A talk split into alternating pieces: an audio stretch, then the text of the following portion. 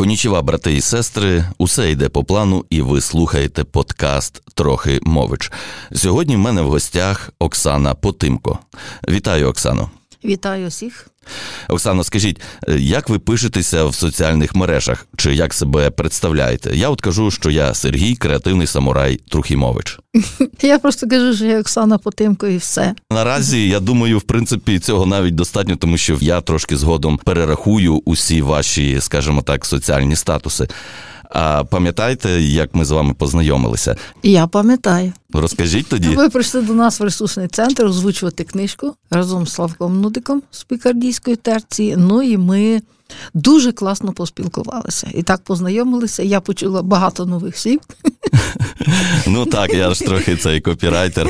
Та і ми тоді ще домовилися, що варто робити якісь подкасти, які будуть розповідати про ресурсний центр, е, про вас і про, про незрячих. Так. Про інклюзію, головне. Про Оксану Потимко можна зробити серію подкастів про кожний з напрямків діяльності. Бо Оксана, засновниця всеукраїнського концертного проєкту Відчинилося життя, виконавча директорка Львівського обласного осередку ВГО Українська спілка інвалідів. УСІ. Керівниця ресурсного центру освітніх інформаційних технологій для осіб з особливими потребами Національного університету Львівська політехніка.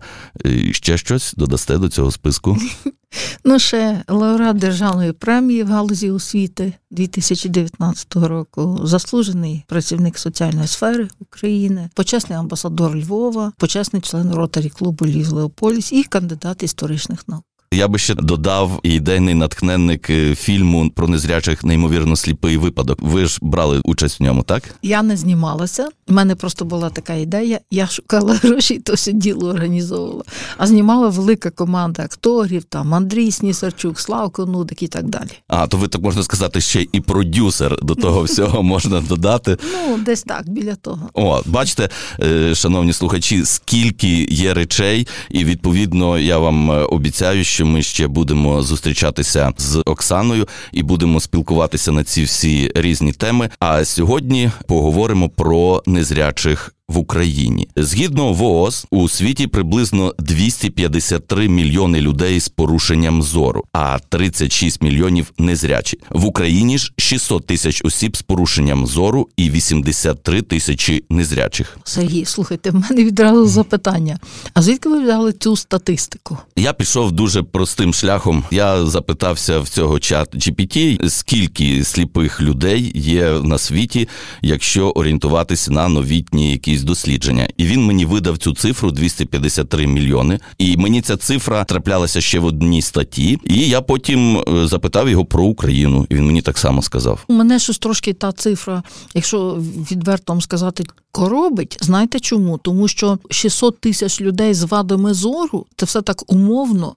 Що означає з вадами зору? Це можливо люди з е, ну там мають плюс 2, плюс 3, мінус 2, мінус 3, Так, тобто це люди, які не мають інвалідності позору, просто мають якісь вади незначні. Властиво, я би радше думала, що 83 тисячі, от як ви сказали, так угу. це не незрячі, а це швидше все люди, які мають інвалідність позору першої і другої групи.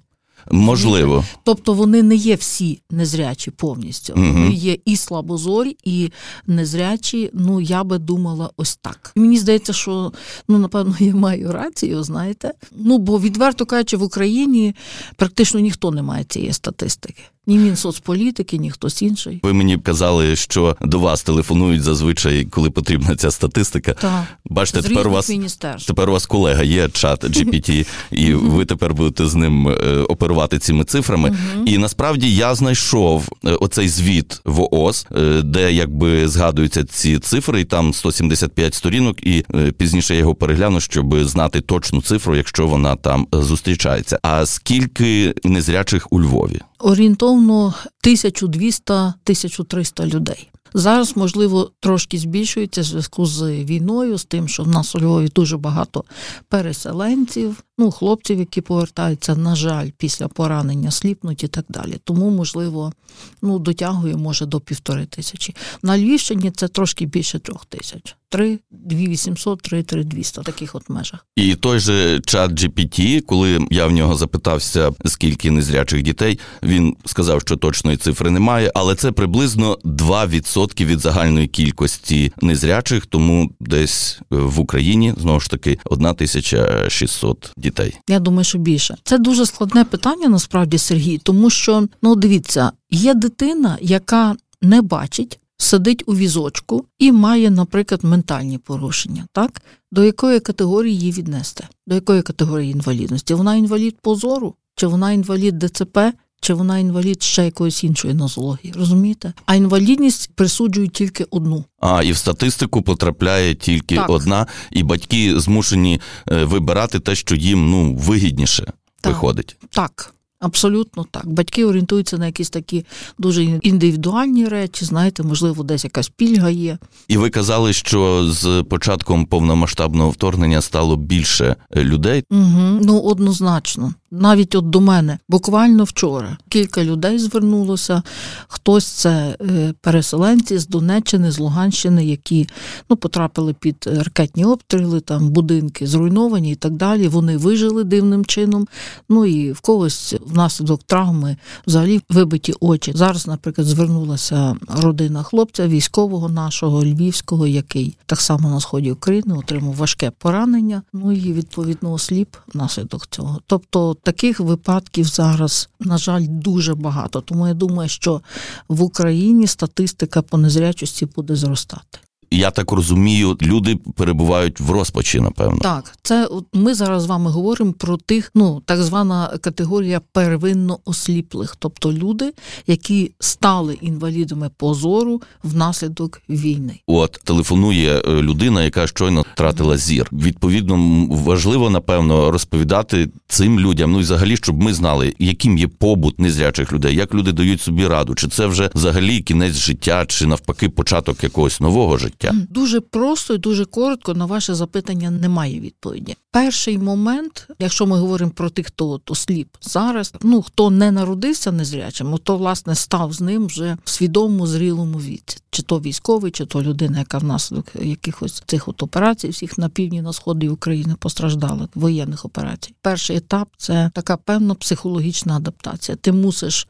змиритися, ти мусиш зрозуміти, ти собі задаєш безліч мільярди запитань, а чому так сталося, а чому зі мною, а за що мені це, і так далі, і так далі, як я буду жити. Зазвичай це важкий психічний, психологічний стан. А хто допомагає цим людям в цьому стані? А от, власне, я хотіла би, якщо нас слухають, чують, я сподіваюся, що чують, я хотіла би сказати, що в першу чергу родичі і друзі мають стати от тією такою дуже важливою опорою для людини, яка втратила зір. А оці друзі, чи треба спеціальну якусь підготовку цим людям? Нас запрошують надання курси першої медичної допомоги. Нас навчають, що робити, коли є там якесь поранення, хай навіть побутове. А в цій ситуації ну зазвичай ці люди справді залишаються самі. Тобто далеко не кожен сяде там, загуглить щось в інтернеті і пошукає, де можна знайти, яку допомогу надати своєму товаришеві чи своєму родичу, який, на жаль, осліп. Бачите, ви сказали цікаве питання про курси. Ну, у нас немає таких курсів. Є там зараз е, в центрах, в лікарнях і так далі, психологи, є реабілітологи, але повірте, що навіть вони не завжди знають, як підійти до того незрячого і як правильно йому ну, його трошки стимулювати до життя. Знаєте, я би просто просто хотіла. Е, я думаю, що в кінці, можливо, ми дамо якісь контакти, куди можна звернутися, наприклад, до нас, так, щоб ми навчили тих родичів чи друзів, як би ну, могли проконсультувати і дати купу різних таких корисних порад. Але почати потрібно з того, що ці друзі і ці родичі не повинні впадати в відчай, тому що втрата зору не означає втрати життя. Навпаки, перше питання, яке ну, собі, можливо, варто поставити, якби це зараз дивно не виглядало, не за що це мені, а для чого це мені. Що я можу зробити, будучи незрячим? Як я можу далі бути корисним для себе, для своєї родини, для своєї країни? Бо навіть можна продовжувати залишатися військовим, якщо ти втратив зір, і далі допомагати своїм друзям, з якими ти от недавно воював там на сході чи на півдні. Знаєте, що дуже важливо родичам? Не впадати в відчай і в жодному випадку не шкодувати, бо цим можна тільки нашкодити і зробити багато біди. Не шкодуйте того хлопця, ту дівчину, жінку, немає значення. І не мати відчуття вини, що от в мене є е, зір, а ця так, людина втратила. Так розумієте, пройде дуже небагато часу, і всі друзі, всі родичі зрозуміють, що людина, яка не бачить, як би вам сказати, дуже часто, якщо вона бере себе в руки, стає предметом гордості для цієї родини. От я, наприклад, займаюся незрячими дітьми дуже багато по всій Україні, і часом приходять такі зневірені батьки. Знаєте, народилася незряча дитина, руки опустилися. Ті батьки бідні, заплакані, вони не знають, що робити. Вони дехто навіть просто От просто ну в мене є темна дитина, незряча дитина. Ну ну є собі, і вона десь там існує. Я завжди батькам кажу, щоб вони максимально вкладалися в цю дитину, забули, що вона не бачить. Так її треба водити за руку, її треба ну на гуртки до школи і так далі. і так далі. Але це потім буде мати шалено успішний результат. От у нас є хлопчик. З Хмельниччини мама в семирічному віці привезла цього хлопчика. Просиш його підняти ручку вгору. Він не знає, де гора. Просиш показати праву ліву ручку. Він не знає, де права, де ліва. Він навіть не вмів ходити. Він тільки, от як горобчик на двох ніжках, відразу стрибав. Він мав, окрім сліпоти, купу різних порушень додаткових. Він не міг ходити в туалет, він просто був в памперсах. І мама, знаєте, така опустила руки. Тобто він був незрячий і ним ніхто не займався, і вже з'явились інші проблеми. Правильно? Абсолютно вірно. Розумієте, щоб дитина в сім років не вміла ходити. Ну, а не вміє вона чому ходити? Вона не бачить, як це роблять інші. І тому тут завдання мами, людей, які поруч є, педагогів, реабілітологів, тифлопедагогів, в цьому допомогти цій мамі. А мама здалася. Мама ну, народила сліпа дитина, хай собі існує, не живе, а існує. І ото в цю дитину і ми почали вкладатися, і школа в Хмельницьку почала дуже добре вкладатися. Зараз цьому хлопчику 12 років. Він розкішно співає. Він грає на музичних інструментах. Він такий крутий хлопчисько. Він займає перші місця на різноманітних міжнародних конкурсах. Такий класний малюк. Він малесенький зросту, він такий, як дев'ятирічна дитина. Хочу його взяти в проект Відчинилося життя, щоб він з оркестром виступав. І от вони в грудні були в нас у Львові. Ми записували якусь чергову аудіокнигу. Цей хлопчик брав участь в записі цієї аудіокниги. І, власне, ми так з мамою собі кілька хвилин поговорили говорили, я кажу: ну от скажіть, 5 років тому ви могли собі уявити, що ваш син буде предметом вашої просто шаленої гордості. І вона ж розплакалася. От тепер вона зрозуміла, що таке її дитина. А розкажіть трошки про побут. Зараз в нас е, багато дуже гаджетів, смартфони, комп'ютери, і відповідно вони потребують бачення. Як з цим даєте раду? Ну насправді все дуже просто, тому що для незрячих гаджети є озвучені. Наприклад, компами, там ноутбуками немає значення. Тими ж мобільними телефонами ми користуємося, не дивлячись на них зором, а встановлюються спеціальні. Ну на телефонах є вже вмонтовані програми, тобто достатньо зайти в налаштування, знайти там е, таку опцію спеціальні можливості. Там є три інші опції: зір, слух і вади опорного рухового апарату. Ти, наприклад, вибираєш зір, і там в тебе є якийсь voice асистент тобто голосовий асистент. Ти його натискаєш, і в тебе телефон починає говорити. Всі твої операції, треба тобі знайти контакти, треба написати смс-ку, там зайти в Телеграм, Фейсбук і так далі. Ти все це можеш робити з телефона. Аналогічно і з комп'ютером. Комп'ютер звичайнісінький, вони не є якісь окремі, просто на нього інсталюється так звана програма екранного доступу або JOS, або NVDA. І все, і ти абсолютно все виконуєш на комп'ютері. Ну те саме, що і зрячі люди. Просто не дивишся зором, а слухаєш. Гаразд, а якщо я хочу ввести якусь інформацію, я можу голосом повідомити, і він мені відкриє лист, напише тему і напише текст і відправить. Якщо ви хочете це зробити, без питань на телефоні, будь ласка, будь-що робите. А якщо на комп'ютері, наприклад, я не користуюсь голосовим, я роблю все на компі десятьма пальцями на клавіатурі, ну як положено, знаєте. І вам хтось допомагає, так? Ні. Чи ви самі? Сама, звичайно Та як допомагає, Сергій? Ну я питаюся. Мене... Ну. Ні, ну в мене нормальний комп'ютер, монітор вимкнений. Клавіатура, просто вона озвучена. Ну, наприклад, звичайнісінький комп'ютер, робочий стіл, там мої документи, там ну не знаю, зебат мене стоїть і так далі. і так далі. Коли я натискаю клавішу О, воно мені каже О. Натискаю А, воно мені каже А. Набираю слово мама, натискаю пробіл, воно мені читає мама. Ми користуємося курсорними клавішами, ми не користуємося мишкою. Ми все робимо при допомозі клавіш. Ну, скажімо так, не всі абсолютно речі для нас є доступні. Наприклад, якщо ви мені скинете фото, то я його побачити не зможу. Але знаєте, в інстаграмі, до речі, там є додаткові функції для того, щоб лишити опис зображення, щоб люди з вадами зору могли це прослухати. Так, ми це називаємо доступність аудіодескрипція як завгодно. Наприклад, от коли навіть сайти адаптовують для людей, які не бачать, зазвичай як колись робили сайти різними картинками, так тобто меню, ти ходиш по сайту, натискаєш різні картинки. Нам ці картинки не озвучуються. Воно просто просто каже картинка, але що на ній написано? Ми цього бачити не можемо. Тому для того, щоб сайт, наприклад, адаптувати для людини, яка зовсім не бачить, я дуже спрощено, звичайно, зараз говорю. Треба меню обов'язково підписати текстом. Так само, от ви кажете про інстаграм і так далі. Я вам більше скажу: от ми займаємося аудіодескрипцією. Ну, наприклад, як в кіно, ми це записуємо. Ми дуже довго пишемо цей коментар, далі його накладаємо на відеоряд фільму. Ну і даємо незрячим передачі можливість дивитися.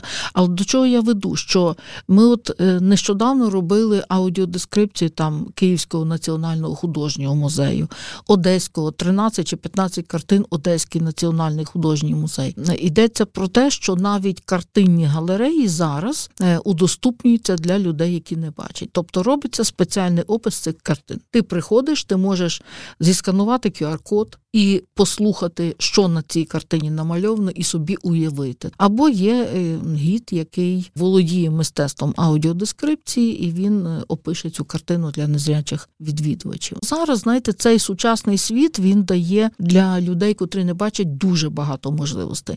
Якщо, от відверто кажучи, 30 років тому, коли я втратила зір, то перспективи в мене були дуже плачевні. Мені зразу я працювала в медицині, я хотіла бути крутим хірургом. Мені дуже подобалася моя робота. Ну і так сталося. Я втратила зір, до речі, не думаючи, що так може бути, раптово миттєво за одну секунду і повністю безповоротно. От бачила раз і все. І стало темно на все життя. Вимкнулося щось. Вимкнулося, так, так.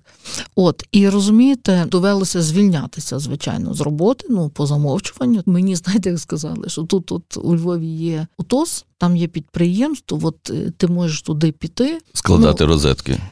Скручувати розетки, склеювати конверти, плести віники. Для мене це була трагедія. Ну я не могла з цим змиритися. Що ну як так? От ти мав роботу, яку ти шалено любив, ну хотів кимось стати, а тут ти будеш плести віники. Хоча є купа людей, яким подобається ось така проста, ручна, примітивна робота до певної міри. Розумієте? Їм це заходить. Ну мені, наприклад, це не заходило. І тому, коли ти розумієш, що ти хочеш чогось більшого, ти починаєш собі ставити якусь наступну планку, ти рухаєшся далі, ти йдеш до своєї мети. Швидко, повільно, поступово, але ти йдеш до своєї мети. Якщо, скажімо, підсумувати те, що ми зараз говорили, то тим людям, які втратили зір внаслідок війни, не впадати у відчай, йти за підтримкою до родичів і родичі, щоб їх підтримали. А можливо, їм і варто зразу е, зайти в спільноту до незрячих. Наскільки ця спільнота відкрита, чи вони просто тримаються один одного, і це таке коло угу. спілкування закрите? Сергію, знаєте, оце дуже важке питання. Ну найбільш популярна сьогодні спільнота. Я зараз буду говорити, можливо, якісь такі, знаєте, кримінальні речі, але правдиві речі. Найбільш популярна це є УТОС, Українське товариство сліпих. Ну я не раджу туди йти.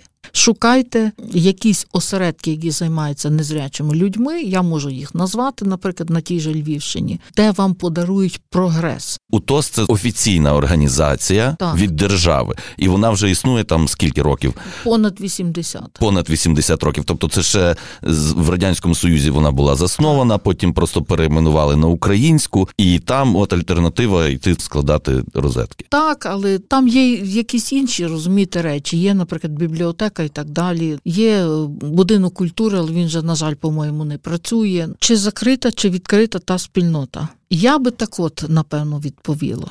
І так і ні. Більшою мірою вона, на жаль, закрита. Тому що, наприклад, в тому ж е, УТОСі, в товаристві сліпих, так є люди, які вийшли ще з радянської доби. Вони пройшли через спеціальні школи, інтернати, через гуртожитки для незрячих, через оце підприємство, про яке я говорила, Тосівське. І вони не завжди, в більшості своїй, вони не готові пускати в своє середовище людей, які думають трошки інакше, які бачать трошки інакше. Ну я зараз віртуально кажу, бачать. Я попробую вам це на маленькому прикладі привести.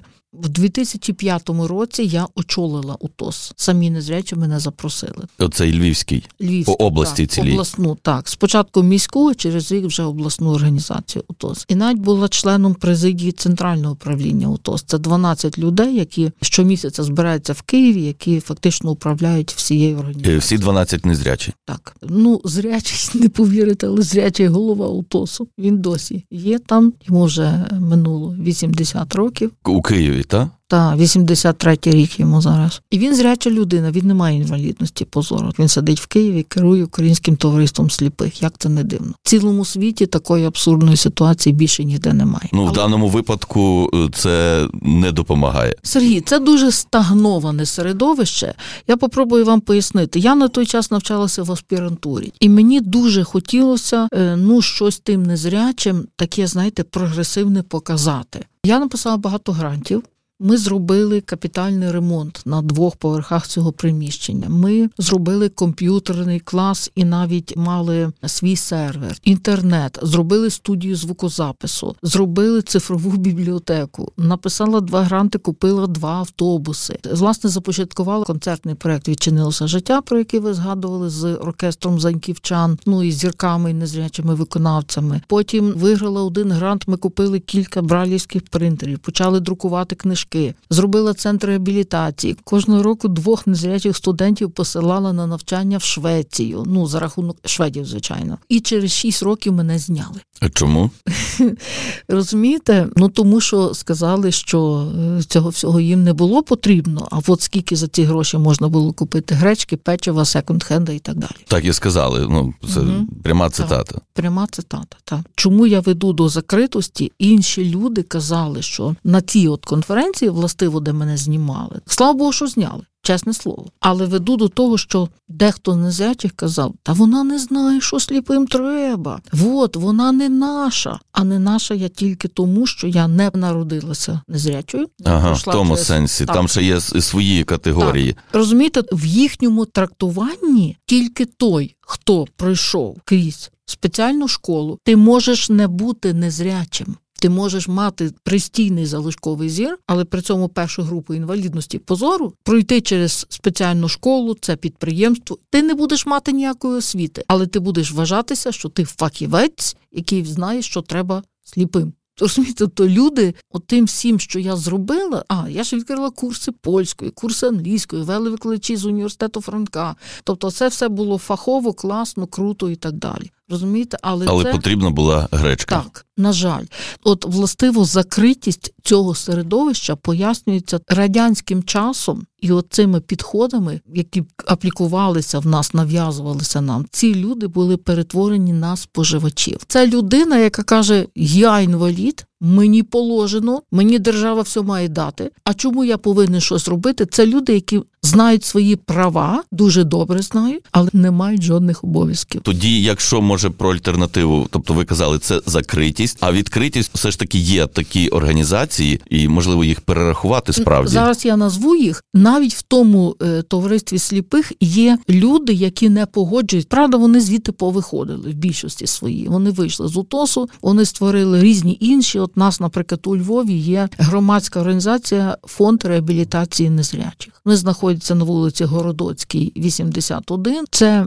люди, які зовсім не бачать, або які бачать е, ну погано, так ну інваліди першої другої групи позор. Вони там працюють дуже класно. Вони вчать на комп'ютерах, вони мають там свою збірну з шахів, до речі, з всієї області. Так тут зібрані гарні шахисти. Вони мають кабінет психологічної реабілітації, медичної реабілітації. Там і масажисти працюють. І ті, хто навчить людину, яка щойно осліпла, вони навчать буквально все і готувати їсти, і ходити з тростинкою, і працювати на комп'ютері, і доглядати за дітьми, і перебирати в хаті, і так далі. Я вам більше того скажу, що часом в незрячого в хаті більший порядок ніж в людей, які бачать. Ти не бачиш, тому ти краще переприбереш, щоб десь не було якоїсь зайвої пилинки, ніж ти не доприбереш. Плюс незрячі люди завжди всі речі. От я беру якийсь предмет. Будь-який, це стосується комп'ютера, книжки, якихось там ванні речей і так далі, каструля, тарілка. Я все ставлю на те саме місце, звідки я взяла.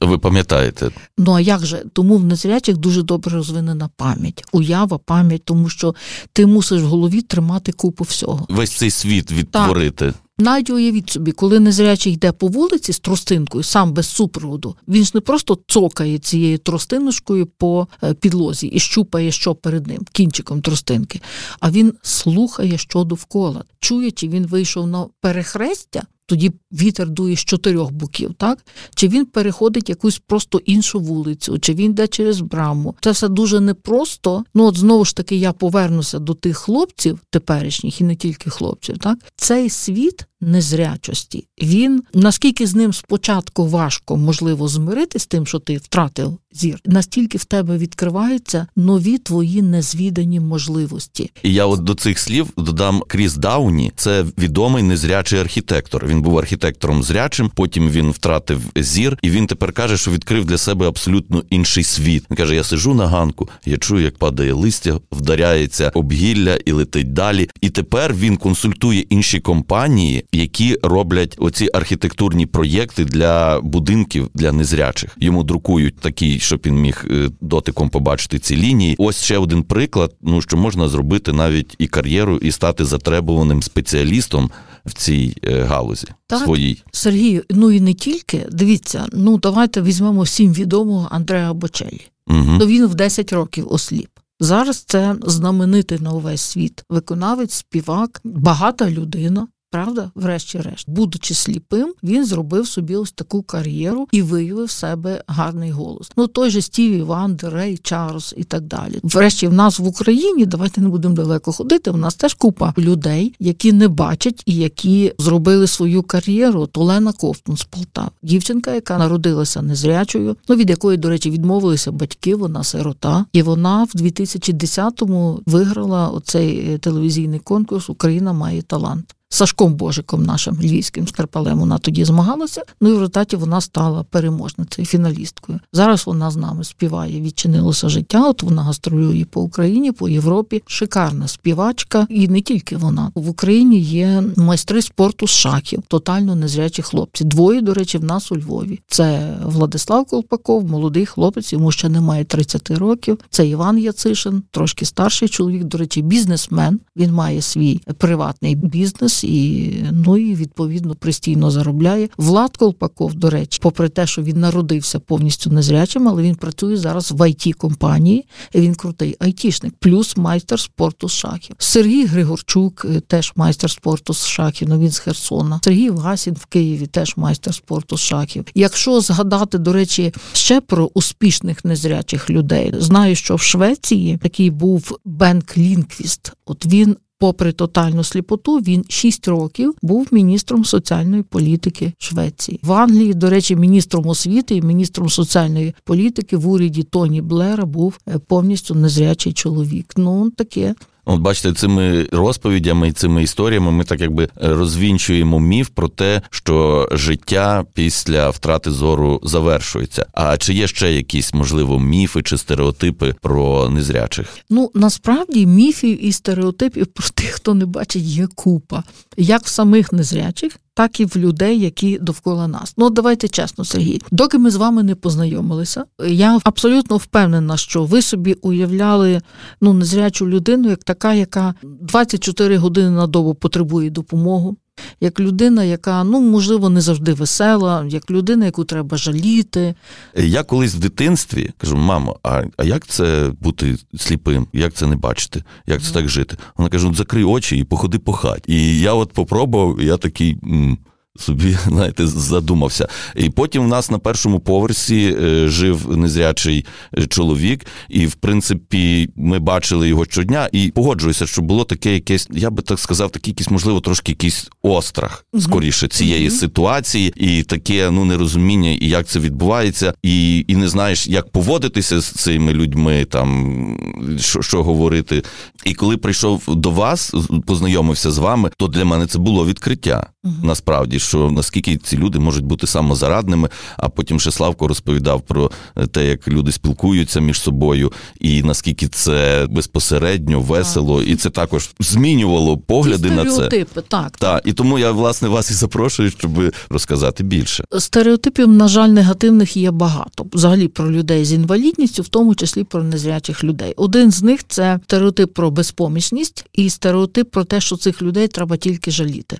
Знаєте, я часом зіштовхую зіштовхуюсь з такими випадками, коли людину такої степені жаліють, що того незрячого просто змушують соромитися самого себе. Я вам поясню, що я маю на увазі. Приходжу на якісь там, наприклад, десь якась забава, якийсь фуршет, якась була там крута нарада і так далі. Після того всіх пригощають. І от поруч з тобою стає якась одна людина, яка покладе тобі щось на тарілочку. Дякую, допомогла супер. Але тобі ну ледь не ложку в рот запихають. Так намагаються ну так коло тебе стрибати. Тобі стає соромно, тобі хочеться піти з цієї компанії, тому що так ти не бачиш, але ти ну ну вибачте, ти притомний. І, і насправді, якщо потрібна буде допомога, ти скажеш. Абсолютно. А подайте мені, будь ласка, щось тут цей не бачу, де хліб. Та Так, абсолютно. Коли треба буде щось незрячій людині, вона сама скаже. Я перепрошую, а що тут є на столі? Часом, знаєте, питають тебе, що тобі дати? Звідки я знаю, що мені дати, якщо я не знаю, що тут є.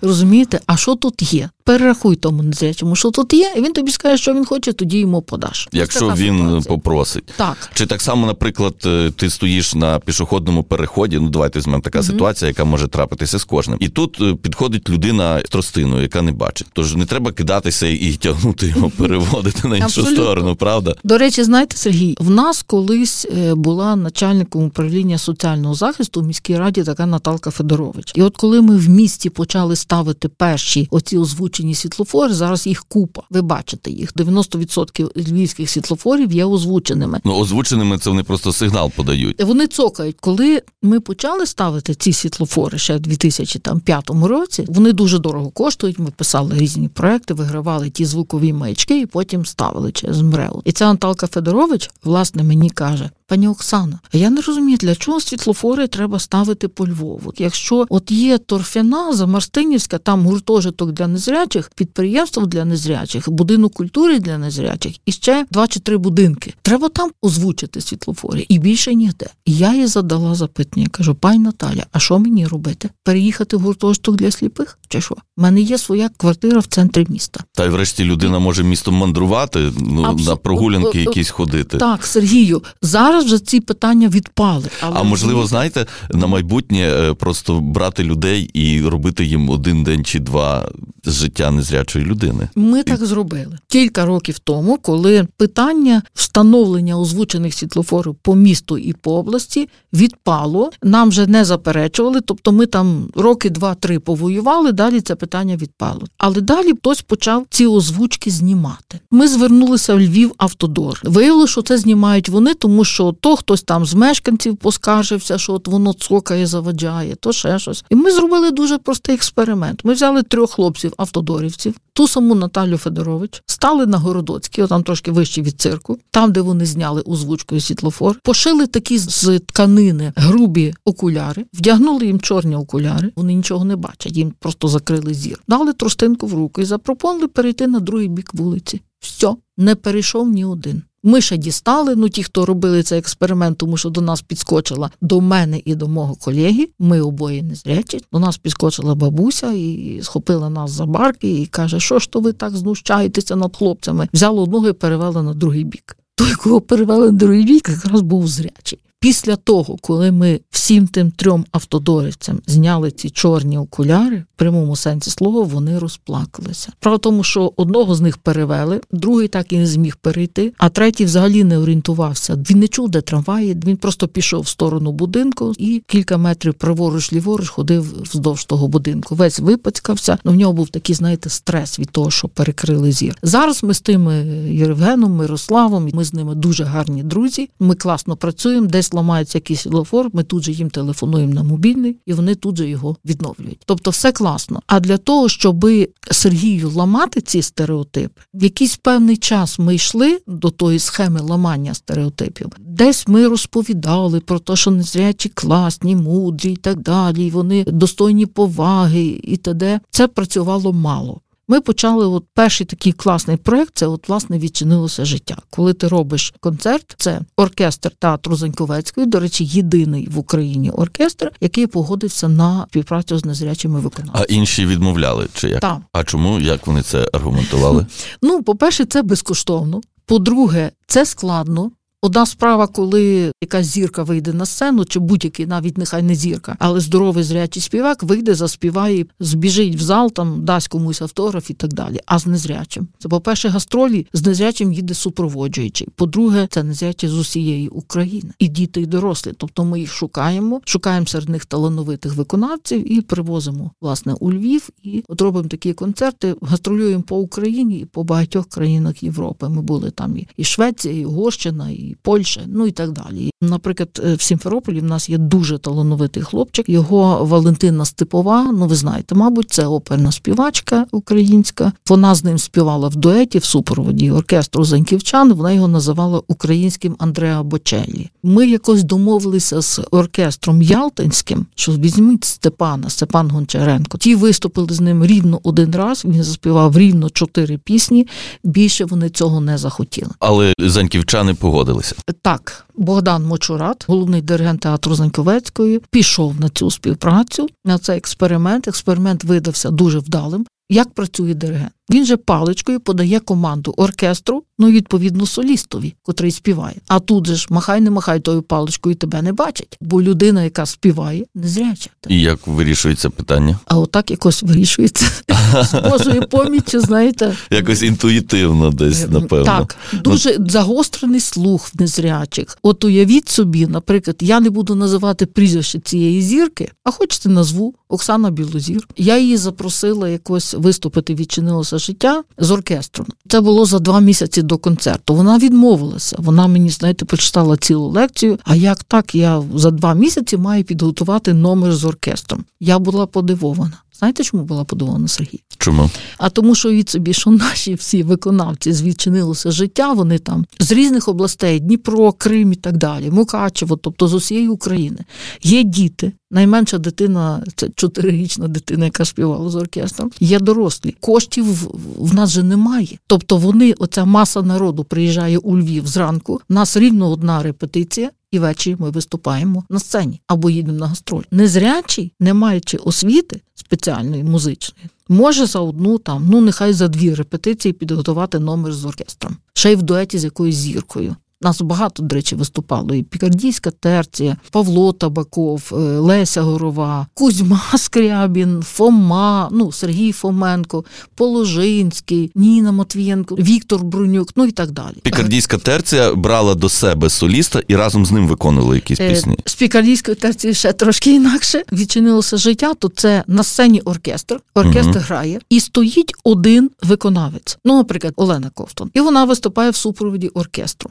Наступний номер може бути дуетний. Наприклад, там от покійний Кузьма Скрябін з Степаном Гончаренком, але в супроводі оркестру. А якщо про терцію говорити, то з терцією у нас от є такий проект, називається Казка на білих лапах. Це 10 незрячих дітей з усієї України, від там Харкова, Дніпра, Миколаєва і до Львова. Найменшій дитині 4 рочки, дівчинка так з Харкова, така рінка. І властиво Славко Нудик написав різдвяні пісні, дуже гарні. І е, пікардійська терція виступала як бек-вокал, фактично. А кожна окремо дитина, сольно з терцією, ну виступала як соліст. І от ми з цим проєктом Казка на білих лапах, 10 дітей і пікардійська терція. Такі гастролі організували від Львова, е, Львів, Рівне, Житомир і так далі. і так далі До Дніпра. І тоді останній концерт в Києві е, в Жовтневому палаці. Це був січень 2020 року. І відповідно, ось цей проєкт він трошки от ламає ті всі стереотипи в стосунку до незрячих. Абсолютно вірно, Сергій. От ви дуже гарно це підмітили, тому що не треба ходити і розказувати, що ми класні битись в груди, які ми круті. Зробіть один концерт, другий концерт,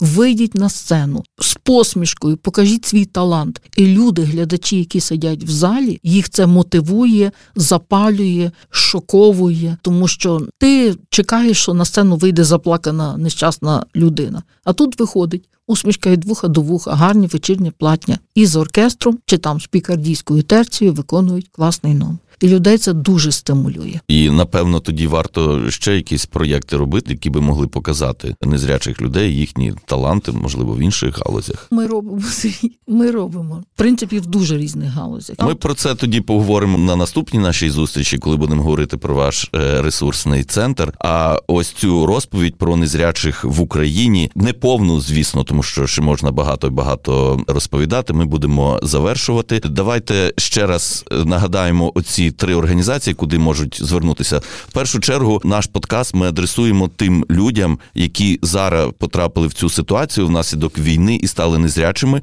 І ми вам повідомляємо, що життя на цьому не закінчується, і є люди, які вас підтримають. І це, от які саме організації, давайте перерахуємо. Це є громадська організація Фонд реабілітації незрячих. Вони знаходяться за адресою вулиця Городоцька, 81. Їхній телефон 032 2 261 33 18. 261 33 18. Звертайтесь також до нас в ресурсний центр Львівської політехніки. Ми знаходимося поблизу собору Святого Юра, приміщенні студентської бібліотеки Львівської політехніки. Це вулиця Митрополита Андрея, 3, кімната 39. Наш телефон 032 258 27 70 місті. Якщо говорити про тих, хто опікується незрячими, зокрема дітьми, то це Львівська спеціальна школа номер 100 Вона знаходиться на вулиці Івана Франка, 119, поблизу польського посольства. І це навчально-реабілітаційний центр Ливеня. Він знаходиться на Володимира Великого. Це те, що стосується дітей. Але по дорослих я би дуже та й по дітях звертайтесь до нас чи на Городоцьку, чи на митрополита Андрея. Далі ви вже підкажете, подивитеся конкретну конкретну ситуацію. Так. Розкажете кажете. Тепер ми звертаємося до зрячих людей. Цим подкастом ми хочемо повідомити, що не потрібно цих людей е, жаліти, не потрібно їх якось